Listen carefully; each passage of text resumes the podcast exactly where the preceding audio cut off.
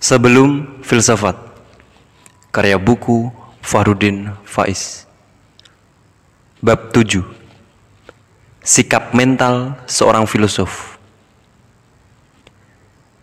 Ada banyak cara ketika seseorang ingin belajar filsafat. Ia bisa memulai dengan membaca sejarah filsafat sejak masa-masa awal klasik sampai zaman kontemporer atau ia bisa berangkat dari tema per tema. Misalnya diawali dengan belajar filsafat alam, lalu filsafat manusia, atau lebih spesifik, misalnya mengkhususkan diri dalam filsafat politik saja. Bisa juga ia mengkhususkan diri mengkaji cabang tertentu kefilsafatan Misalnya dengan mendalami epistemologi atau filsafat nilai saja. Mungkin pula ia belajar dari tokoh ke tokoh, yaitu mendalami satu demi satu pikiran-pikiran besar dari tokoh-tokoh besar filsafat. Apa pun yang kita lakukan untuk belajar filsafat, seperti yang disebut di atas, sebenarnya sah-sah saja. Namun, perlu diingat bahwa kita tidak boleh berhenti di sana. Karena sampai titik tersebut, kita belum mendapatkan apa-apa selain menghafalkan dan memahami pemikiran orang lain. Kita belum berfilsafat. Maksimal dengan berhenti pada titik tersebut, kita baru menjadi ahli filsafat. Dan tentunya, kalau cita-cita kita adalah untuk menjadi filosof, gelar ahli filsafat itu kiranya masih belum cukup. Kita juga perlu berefleksi sendiri, berpikir, dan mendayagunakan intelijensi sendiri tentang tema-tema atau fokus kajian yang kita minati. Kita harus mengembangkan segala data dan pengetahuan yang sudah kita peroleh itu sesuai versi kita sendiri untuk menjawab tuntutan realitas ruang dan waktu kita sendiri. Dalam mewujudkan cita-cita menjadi seorang filosof ini, memiliki banyak data, pengetahuan, dan pemahaman terhadap seluk beluk berbagai ide dan pemikiran besar kefilsafatan itu memang penting. Dan jelas sangat penting. Tetapi yang lebih penting lagi adalah kita juga harus tahu bagaimana cara bersikap, berperilaku, dan menghayati hidup ala seorang filosof. Dengan pemahaman kita tentang bagaimana cara bersikap ala seorang filosof itu, jalan kita untuk menjadi filosof yang sebenarnya akan terbuka. Sama halnya apabila kita bercita-cita ingin menjadi presiden. Di samping harus paham tentang peraturan ketata negaraan, juga harus tahu bagaimana bersikap dan berperilaku sebagai seorang presiden. Pertama, harus kita catat bahwasanya tugas utama filsafat adalah refleksi. Melakukan ujian terus-menerus terhadap berbagai realitas hidup, baik dalam dimensi fisikal maupun dalam dimensi metafisikalnya. Karena tugas utama inilah, maka ada orang yang memilah bahwa tugas filsafat itu ada tiga, yaitu sebagai pendobrak, sebagai pembebas, dan sebagai pembimbing. Sebagai pendobrak berarti filsafat adalah alat untuk memecahkan kebuntuan dan kemandekan yang sering terjadi dalam realitas. Dalam banyak hal, kehidupan manusia sering terbelenggu oleh rutinitas dan tata nilai yang diterima begitu saja tanpa dipertanyakan lagi. Banyak orang yang hidupnya berada dalam kerangkeng tradisi, dan kebiasaan rutin yang dianggap sudah seharusnya berjalan seperti itu. Aturan yang dibikin manusia sendiri atau dirumuskan oleh mereka sendiri, pada akhirnya menjebak mereka sendiri dan ironisnya banyak di antara mereka yang membuat aturan tersebut justru tidak berani untuk mengkaji ulang atau merevisi aturan yang disusunnya tersebut ketika terjadi anomali atau terjadi keterputus ata, keterputusan relevansi antara aturan tersebut dengan realitas. Kondisi seperti ini ibarat orang yang membangun penjara sendiri, lalu masuk ke dalamnya, dan berada di dalamnya tanpa berani keluar untuk sekedar mengevaluasi apakah sudah pada tempatnya dia hidup dalam penjara tersebut. Filsafat bermaksud untuk mengatasi hal ini, mendobrak kemandekan dan ketakutan untuk berubah tersebut. Kata mendobrak mungkin terkesan kasar, tetapi memang harus demikian apabila memang sebuah pintu ditutup dan oleh pemiliknya tidak diizinkan untuk dibuka, sementara bahaya mengancam. Tentu saja, filsafat dengan fungsinya ini tidak beroperasi dengan cara asal dobrak atau asal tubruk. Filsafat pada hakikatnya sekedar bermaksud untuk menguji dan mengevaluasi ulang tentang benar dan salah, baik buruk atau pas, tidak pas, pantas, tidak pantas, sebuah pemikiran atau tradisi hidup tertentu. Kalau kemudian terbukti bahwa pemikiran atau tradisi tersebut adalah yang benar, baik, layak untuk dijalankan, Tentunya setelah melalui berbagai pertimbangan yang mendalam sebagaimana karakter filsafat, maka filsafat tidak akan ragu atau gengsi untuk merekomendasikan agar tradisi lama dilanjutkan sebagaimana adanya. Namun setelah melalui pengujian tersebut, kini ada perbedaan besar. Kalau sebelumnya tradisi tersebut diterapkan dalam konteks ikut-ikutan dan menjalankan rutinitas tanpa tahu arah dan maknanya, kini tradisi tersebut dilaksanakan dengan penuh kesadaran dan pemahaman yang mendalam.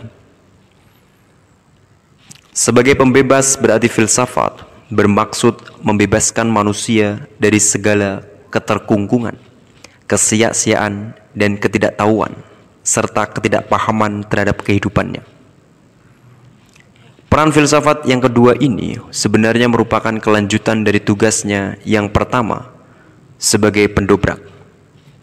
Sebagai pembebas berarti filsafat dengan segala aktivitas filosofisnya berupaya untuk menyadarkan manusia dari segala rutinitas dan tradisi yang berjalan dalam kehidupan mereka tanpa benar-benar paham mengapa dan untuk apa mereka melakukan rutinitas seperti itu. Setelah mendobrak kemandekan dan ketidaktahuan yang dipelihara secara membuta oleh banyak orang, selanjutnya filsafat berusaha untuk membebaskan orang dari kebutaannya tersebut agar ia bisa secara jernih memandang dan memahami realitas kehidupannya. Dalam fungsi yang ketiga, fungsi pembimbing. Filsafat menyediakan perangkat dan tata aturan berefleksi, berpikir, dan menilai secara proporsional dan jernih. Dengan tata berpikir yang dimilikinya ini, filsafat mengidealkan agar orang dapat memahami hidup dan menentukan tradisi hidupnya dalam porsi dan potensi terbaiknya. Setidaknya dengan membimbing orang untuk memahami dan menentukan hidupnya sendiri. Filsafat menghindarkan orang dari perilaku ikut-ikutan atau melakukan sesuatu tanpa dipahami arahnya ke mana. Apalagi apabila melihat bahwa segala tindakannya dilakukan seseorang itu nantinya harus dia pertanggungjawabkan. Tentunya sungguh tidak masuk akal apabila seseorang melakukan sesuatu tanpa dia ketahui secara tepat mengapa dan untuk apa dia melakukan sesuatu tersebut. Dan bahkan kemudian dia harus mempertanggungjawabkan tindakannya tersebut. Sementara dia tidak bisa mengelak dari tanggung jawab itu karena jelas terbukti bahwa dialah yang melakukan tindakan itu. Hal ini seperti kalau kita melihat orang lain tidak memakai helm ketika mengendarai motor dan kita juga ikut-ikutan tidak memakai helm. Lalu di jalan kita pun mendapat tilang polisi. Tentu kita tidak bisa beralasan bahwa kita tidak memakai helm itu karena mengikuti orang-orang. Dan kita tidak mau disalahkan. Untuk merealisasikan tugas-tugas sebagai seorang filosof ini, ada baiknya kalau kita memperhatikan beberapa sikap mental yang merupakan prasyarat sebelum kita terjun ke dunia filsafat secara total. Satu, jangan mudah percaya dan jangan membunuh rasa ingin tahu. Filsafat berawal dari ketakjuban.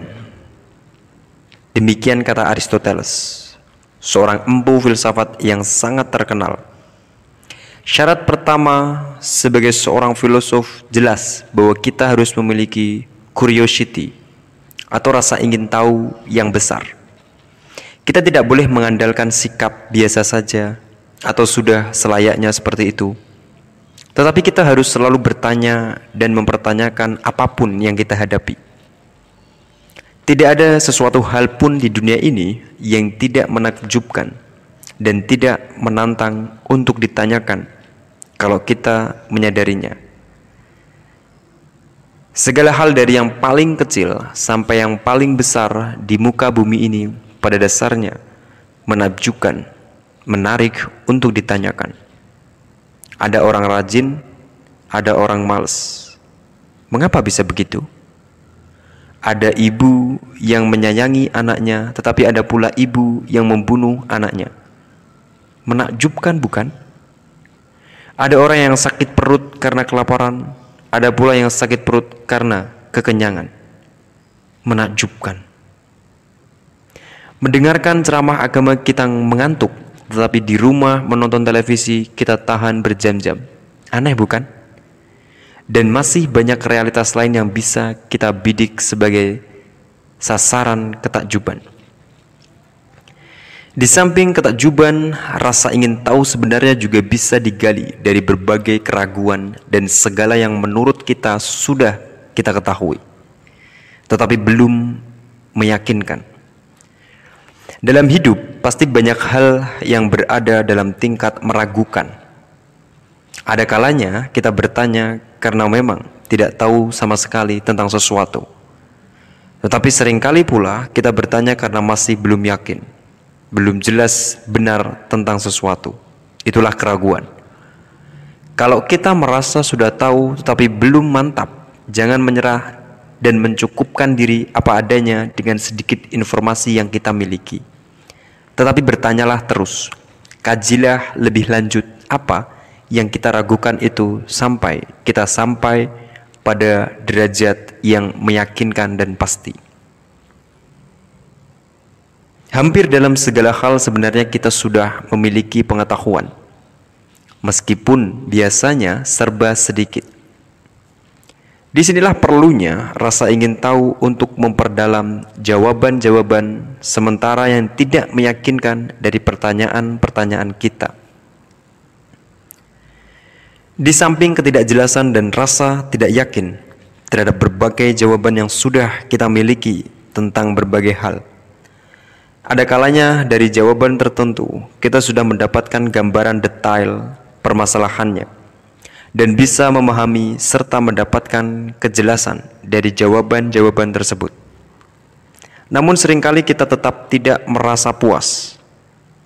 Ketidakpuasan itu bisa jadi karena kita merasa ada yang kurang atau kita merasa bagian tertentu tidak pada tempatnya. Lagi-lagi, di sini kita harus meneruskan langkah dan berupaya lebih jauh untuk menghilangkan ketidakpuasan itu dengan cara mengevaluasi ulang jawaban-jawaban tersebut, mengkritisinya, dan merumuskan ulang jawaban-jawaban baru yang bisa membuat kita puas. Ringkasnya, sebagai seorang filosof, kita jangan sampai kehilangan rasa ingin tahu.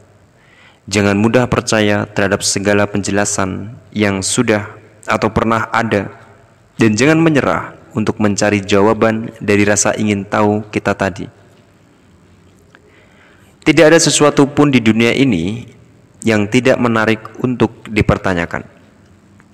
Seandainya sudah ditanyakan dan sudah dijawab, tidak semua jawaban itu jelas dan bisa dipahami. Seandainya jawaban tersebut sudah jelas dan bisa dipahami, tidak semua jawaban tersebut memuaskan. Maka ikutilah ke mana pun rasa ingin tahu kita mengajak. Secara alami, biasanya setiap orang memiliki rasa ingin tahu terhadap hal-hal tertentu saja dan tidak ingin tahu terhadap hal-hal yang lain. Inilah mengapa dalam dunia filsafat ada filosof yang mengkhususkan diri mengkaji etika saja, ada yang lebih suka mencari jawaban persoalan filsafat politik saja atau filsafat sosial saja. Ada yang cenderung meminati persoalan estetika dan lain sebagainya. Meskipun demikian, ada pula yang berusaha melepaskan diri dari klasifikasi-klasifikasi pembidangan tersebut dan berusaha untuk mencari tahu dan merumuskan cara pandang yang sifatnya total dan universal terhadap kehidupan. Namun yang perlu diingat adalah seperti apa pun bentuk rasa ingin tahu yang ingin kita cari jawabannya, ikutilah. Tidak masalah kalau kita lebih memfokuskan diri terhadap bidang tertentu atau kita lebih suka membaca totalitas tot realitas yang kita hadapi dan mencari pemahaman-pemahaman yang sifatnya holistik dan universal. Dua, berusaha untuk menampilkan alternatif jawaban sebanyak mungkin dan ujilah alternatif-alternatif tersebut. Sikap kedua ini merupakan kelanjutan dari sikap pertama. Dalam sikap kedua ini, kita dituntut untuk tidak berhenti hanya sekedar ingin tahu dan bertanya tetapi kita juga harus berupaya untuk menampilkan dan mencoba mencari jawaban dari pertanyaan-pertanyaan kita. Jangan takut untuk mencoba menyusun jawaban-jawaban sendiri. Karena semakin banyak jawaban yang kita berikan, semakin baik bagi kita. Tentu saja jawaban-jawaban tersebut sifatnya hipotesis, belaka, dan masih dalam bentuk spekulasi-spekulasi. Langkah kita selanjutnya tentu harus memilih jawaban yang menurut kita paling tepat dengan sebelumnya mempertimbangkan dan memikirkannya secara mendalam. Sangat mungkin pertanyaan yang kita ajukan tadi sudah pernah dijawab oleh banyak filosof lain. Oleh karena itu, jangan malas untuk membaca dan mengkaji pemikiran berbagai filosof yang sudah ada. Pemikiran-pemikiran orang lain ini kita perlukan sebagai tawaran-tawaran alternatif untuk menjawab pertanyaan yang kita ajukan. Meskipun demikian, pada akhirnya kita sendirilah yang harus menentukan jawaban apa yang tepat diberikan terhadap pertanyaan-pertanyaan yang kita ajukan.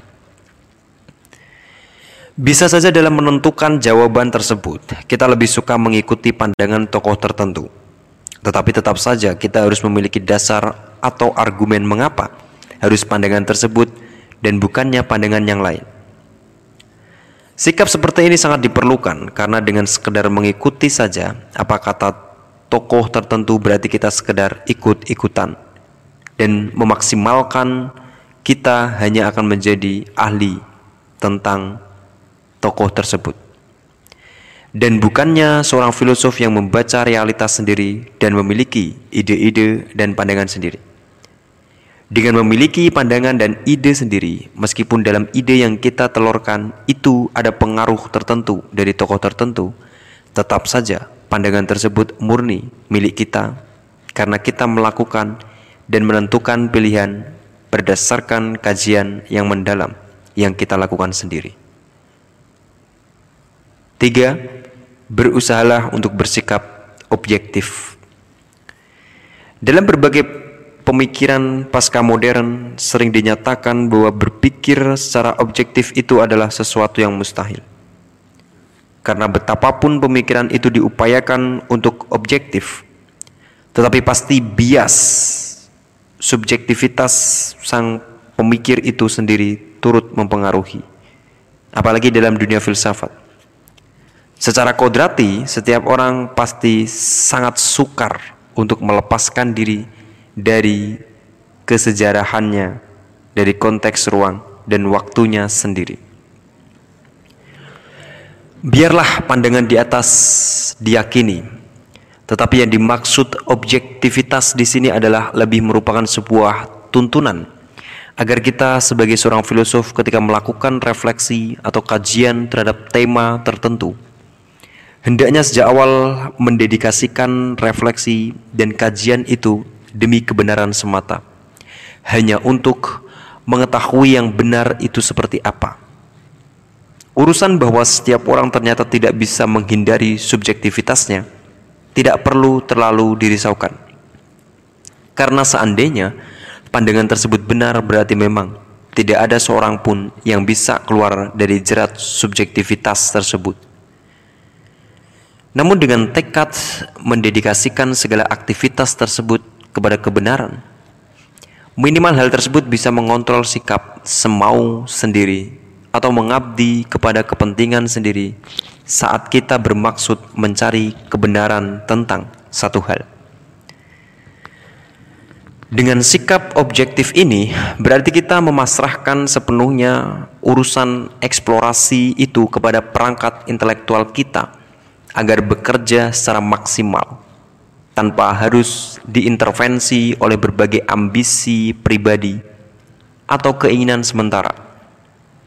Kita pasti tidak merasa suka melihat seseorang yang jelas melakukan sebuah kesilapan atau kesalahan, tetapi dengan kemampuan dan kapasitas intelektualnya yang tinggi, ia mampu memaparkan argumen bagi tindakannya yang salah tersebut sehingga mendapat pembenaran. Apabila jika kemudian orang ini beralasan bahwa seandainya terjadi kesalahan pun itu manusiawi karena manusia tidak lepas dari salah dan alpa. Lalu dia bersikap seolah segala kesalahannya itu harus dilupakan dan dianggap wajar. Di sisi lain, dengan memegangi sikap objektif ini, berarti kita dituntut untuk bersedia mengikuti hasil temuan baru yang kita anggap lebih benar dan tepat. Tentu tidak dapat dikatakan objektif apabila kita menemukan kebenaran baru, tetapi kita berusaha untuk mengingkarinya dan tidak mau mengakuinya. Hanya karena temuan baru tersebut berlawanan dengan keyakinan subjektif kita selama ini. Atau bertentangan dengan kepentingan pribadi atau kelompok kita. Ada sementara orang yang sebenarnya telah tahu bahwa sesuatu itu benar, tetapi karena alasan tertentu ia tidak mau menerimanya dan menyatakan bahwasanya kebenaran yang ditemukannya itu hanya pada dataran teori saja, wacana saja, sekedar untuk didiskusikan saja, tidak perlu diambil pusing. Tentu saja sikap semacam ini perlu dipertanyakan. Kebenaran yang ditemukannya itu jelas hanya akan berhenti pada dataran teori saja, karena dia yang tahu kebenarannya tidak mau mengaplikasikannya dalam praktek nyata. Biasanya penolakan terhadap kebenaran ini didasarkan kepada keinginan agar status quo, stabilitas, atau kemapanan yang selama ini berjalan tidak terusik Secara psikologis, keengganan menerima kebenaran yang nyata ini dapat dikatakan sebentuk inkonsistensi, irasionalitas, ketakutan atau dalam bahasa yang lebih kasar sebentuk kepengecutan. Banyak orang yang bersikap tidak mau mengakui kenyataan. Dia sudah tahu yang benar mana dan yang salah mana. Tetapi tetap saja dia tidak mau mengakui kenyataan tersebut dan berupaya untuk membuktikan bahwa tetap pandangan lamalah yang benar. Orang semacam ini tentu tidak dapat dikatakan objektif tidak mengakui kebenaran yang sudah jelas terlihat. Orang semacam ini jelas ketika melakukan telaah atau kajian tidak berawal dari sikap hanya untuk kebenaran. Tetapi sejak awal ia telah memiliki ambisi dan hasrat untuk membela pandangan tertentu sebagai pasti benar. 4. Berpikiran terbuka dan tidak memutlakkan pandangan Sikap yang keempat ini perlu dicatat karena tampaknya sangat penting. Berdasarkan sikap yang keempat, ini berarti seorang filosof harus senantiasa membuka diri untuk temuan-temuan baru, kebenaran-kebenaran yang baru. Implikasinya, dia harus mau sewaktu-waktu merevisi pandangannya atau pikirannya yang lama ketika ada pikiran-pikiran baru yang setelah dikaji secara mendalam ternyata pikiran-pikiran baru tersebut lebih benar. Perubahan pandangan ini bukan sesuatu yang mengherankan dan kita tidak perlu bingung. Lalu menyimpulkan berarti tidak setiap pandangan atau ide yang saat ini saya anggap benar itu memang benar-benar benar. Karena jawabannya bisa ya, bisa tidak. Tidak karena ide atau pandangan yang saat ini kita yakini sebagai benar itu, kalau itu dicapai melalui jalur yang objektif, memang benar dan tepat, tetapi hanya untuk saat ini dan dalam konteks ini, serta selama kelemahannya atau sisi salahnya belum terungkap. Dan jawabannya adalah ya, jika melihat A. Tidak ada manusia yang sempurna termasuk pemanfaatannya terhadap intelijensi dan cara pembacanya terhadap realitas. Manusia memiliki banyak sekali sisi keterbatasan, diakui atau tidak. Keterbatasan itu ada kalanya dari kondisi fitrah manusia atau dari kondisi buatan manusia sendiri. Dan ada kalanya pula dari lingkungan tempat manusia hidup. Ada sangat banyak teori dan konsep yang pernah disusun orang untuk menunjukkan betapa manusia dengan segala properti jasmaniah dan rohaniyahnya memiliki banyak kelemahan dan keterbatasan. Saya tidak bebas untuk mengangkat batu seberat lima kuintal. Saya tidak kalau disuruh bermanis kata di hadapan orang yang saya benci. Saya tidak bisa kalau diperintah untuk menjawab soal-soal ilmu kimia karena memang saya tidak pernah belajar tentang itu. Saya tidak mampu kalau harus bekerja 24 jam. Saya tidak kuat kalau punya teman ceriwis. Saya tidak mau kalau pagi-pagi sudah harus belajar. Saya tidak kuat, saya tidak mampu, saya tidak bisa, saya tidak ingin, dan seterusnya. Itulah manusia dengan segala kelemahan dan keterbatasannya keterbatasan fisik dan juga psikis. Hanya dalam dongeng ada orang yang kekuatan, kepandaian, dan kebaikannya tidak terbatas. B. Hidup ini kompleks. Harus diakui bahwa kehidupan itu multidimensi. Kebenaran dalam dimensi tertentu mungkin tidak bernilai kebenaran dalam dimensi yang lain. Kebenaran bahwa saya harus segera menikah itu bukan berarti kebenaran bagi adik saya yang baru berusia lima tahun. Kebenaran bahwa saya harus mengalah terhadap yang lebih muda dalam dimensi persaudaraan keluarga mungkin bukan berarti kebenaran dalam dimensi estik dan mengejar kebaikan. Kebenaran kemasyarakatan bahwa saya harus saling tolong menolong sesama teman Jelas bukan berarti kebenaran ketika saya sedang mengerjakan soal-soal ujian sekolah. Kebenaran sosial bahwa saya jangan rendah diri mungkin tidak pada tempatnya dalam dimensi vertikal ketika berhubungan dengan Tuhan.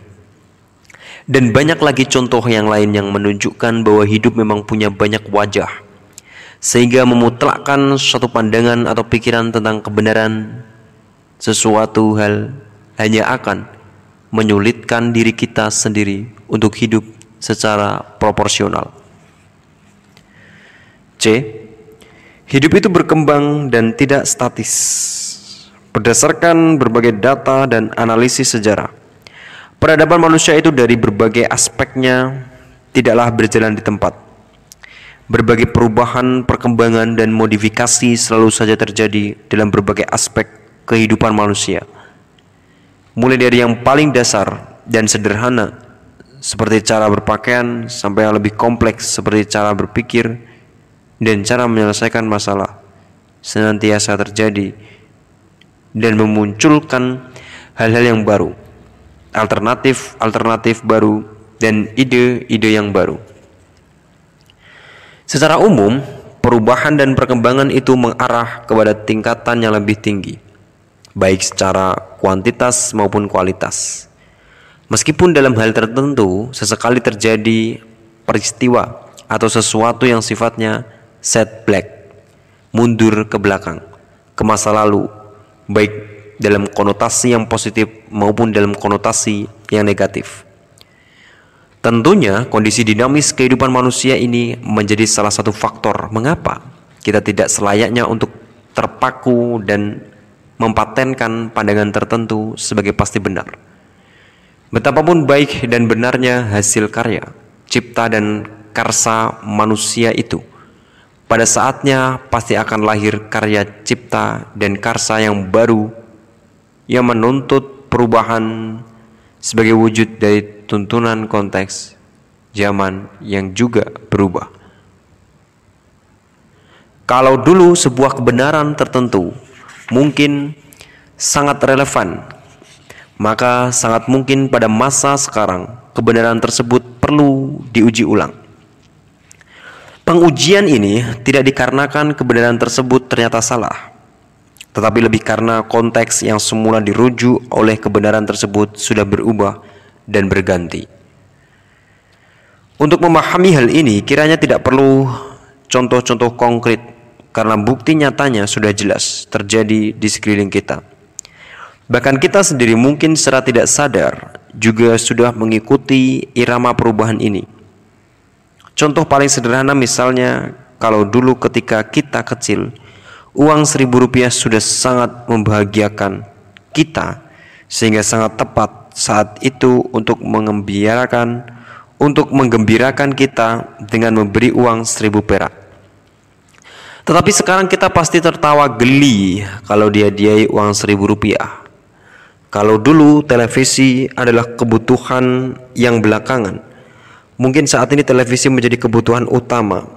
Kalau beberapa waktu belum lama ini handphone adalah barang mewah yang hanya bisa dimiliki kalangan elit tertentu maka sekarang hampir setiap orang menenteng handphone dan pasti masih sangat banyak contoh lain. 5. Bersedia untuk menahan diri tidak memutuskan sesuatu sebelum jelas benar duduk persoalannya dan sebelum memiliki argumen yang kuat. Sikap kelima ini dapat dikatakan perlu dilakukan dalam rangka mewujudkan misi filsafat untuk tidak melakukan sesuatu tanpa memiliki dasar atau argumen yang kuat. Dalam keseharian, fenomena rutinitas dan fenomena terburu-buru ini sangat nyata terlihat. Kita sendiri bisa menghitung dan menginventarisir berapa banyak aktivitas keseharian yang kita lakukan tanpa melalui pertimbangan yang matang dan sekedar mengalir, mengikuti bagaimana biasanya kita dan orang lain hidup. Seorang filosof tidak akan terburu-buru mengambil kesimpulan atau memutuskan sesuatu sebelum ia memiliki pengetahuan dan pemahaman yang cukup tentang apa yang akan disimpulkannya tersebut. Ia akan bersabar dalam proses mencari dan menemukan bukti serta argumen yang sesuai dan layak dijadikan sandaran untuk memutuskan sesuatu. Sikap seperti ini sebenarnya tidak hanya diperlukan oleh seorang filosof, tetapi harusnya oleh siapa saja. Pengambilan keputusan yang terburu-buru dan tanpa pertimbangan matang biasanya hanya akan membawa penyesalan pada akhirnya. Padahal setiap keputusan yang diambil nantinya harus dipertanggungjawabkan. 6. Jangan lupa untuk memprediksi berbagai akibat dari hasil pemikiran atau keputusan. Sikap yang keenam ini harus sudah termasuk dalam kelima sikap di atas. Karena kelima sikap di atas mengindikasikan tuntutan untuk berpikir secara mendalam dan serius sistematis. Tentunya, apabila dilaksanakan dengan benar, berpikir secara mendalam dan sistematis itu pasti juga berisi pertimbangan-pertimbangan terhadap dampak apa yang akan terjadi jika jawaban tertentu yang dipilih. Dampak yang dimaksud di sini bisa bersifat individual maupun sosial, karena filsafat pada dasarnya adalah cinta kebijaksanaan. Maka selayaknya apa pun yang nantinya akan diputuskan juga diputuskan dalam kerangka kebijaksanaan. Ada kalanya kita harus menunda keputusan untuk sementara waktu dengan pertimbangan jika kita putuskan saat itu juga dampak individual atau sosialnya akan lebih buruk dibandingkan persoalan yang sekarang kita hadapi. Ada kalanya kita justru harus mempercepatnya atau mengatur strategi penyampaiannya dan lain sebagainya. Pertimbangan kepada dampak ini harus dilakukan karena betapapun filsafat tidak bisa melepaskan diri dari realitas di mana filsafat tersebut berada. Filsafat selalu saja merupakan produk ruang dan waktu tertentu. Sementara itu, misi besar filsafat adalah perbaikan hidup. Mengidealkan konstruksi hidup yang serba terarah dan bermakna. Dengan mempertimbangkan hal ini, maka seorang filosof harusnya mampu membaca realitas di mana dia hidup dan mampu pula menilai sejauh mana dampak yang akan ditimbulkan oleh pemikirannya akan terjadi. Jangan sampai antara manfaat dan dampak negatifnya sangat berat sebelah, yakni manfaatnya sangat kecil sementara dampaknya sangat besar, dan daya rusaknya susah diatasi. Apabila ternyata memang keputusan yang akan diambilnya itu dampak negatifnya sangat besar. Maka dalam kerangka kebijaksanaan ia harus bersedia untuk mempertimbangkan kembali keputusan yang akan diambilnya itu.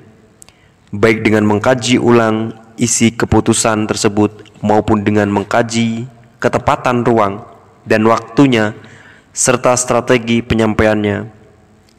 Jangan sampai misi utama filsafat untuk menyadarkan orang untuk hidup dalam keterarahan dan kebermaknaan tidak terpenuhi dan yang terjadi malah kebalikannya yaitu kekacauan dan ketidakterarahan.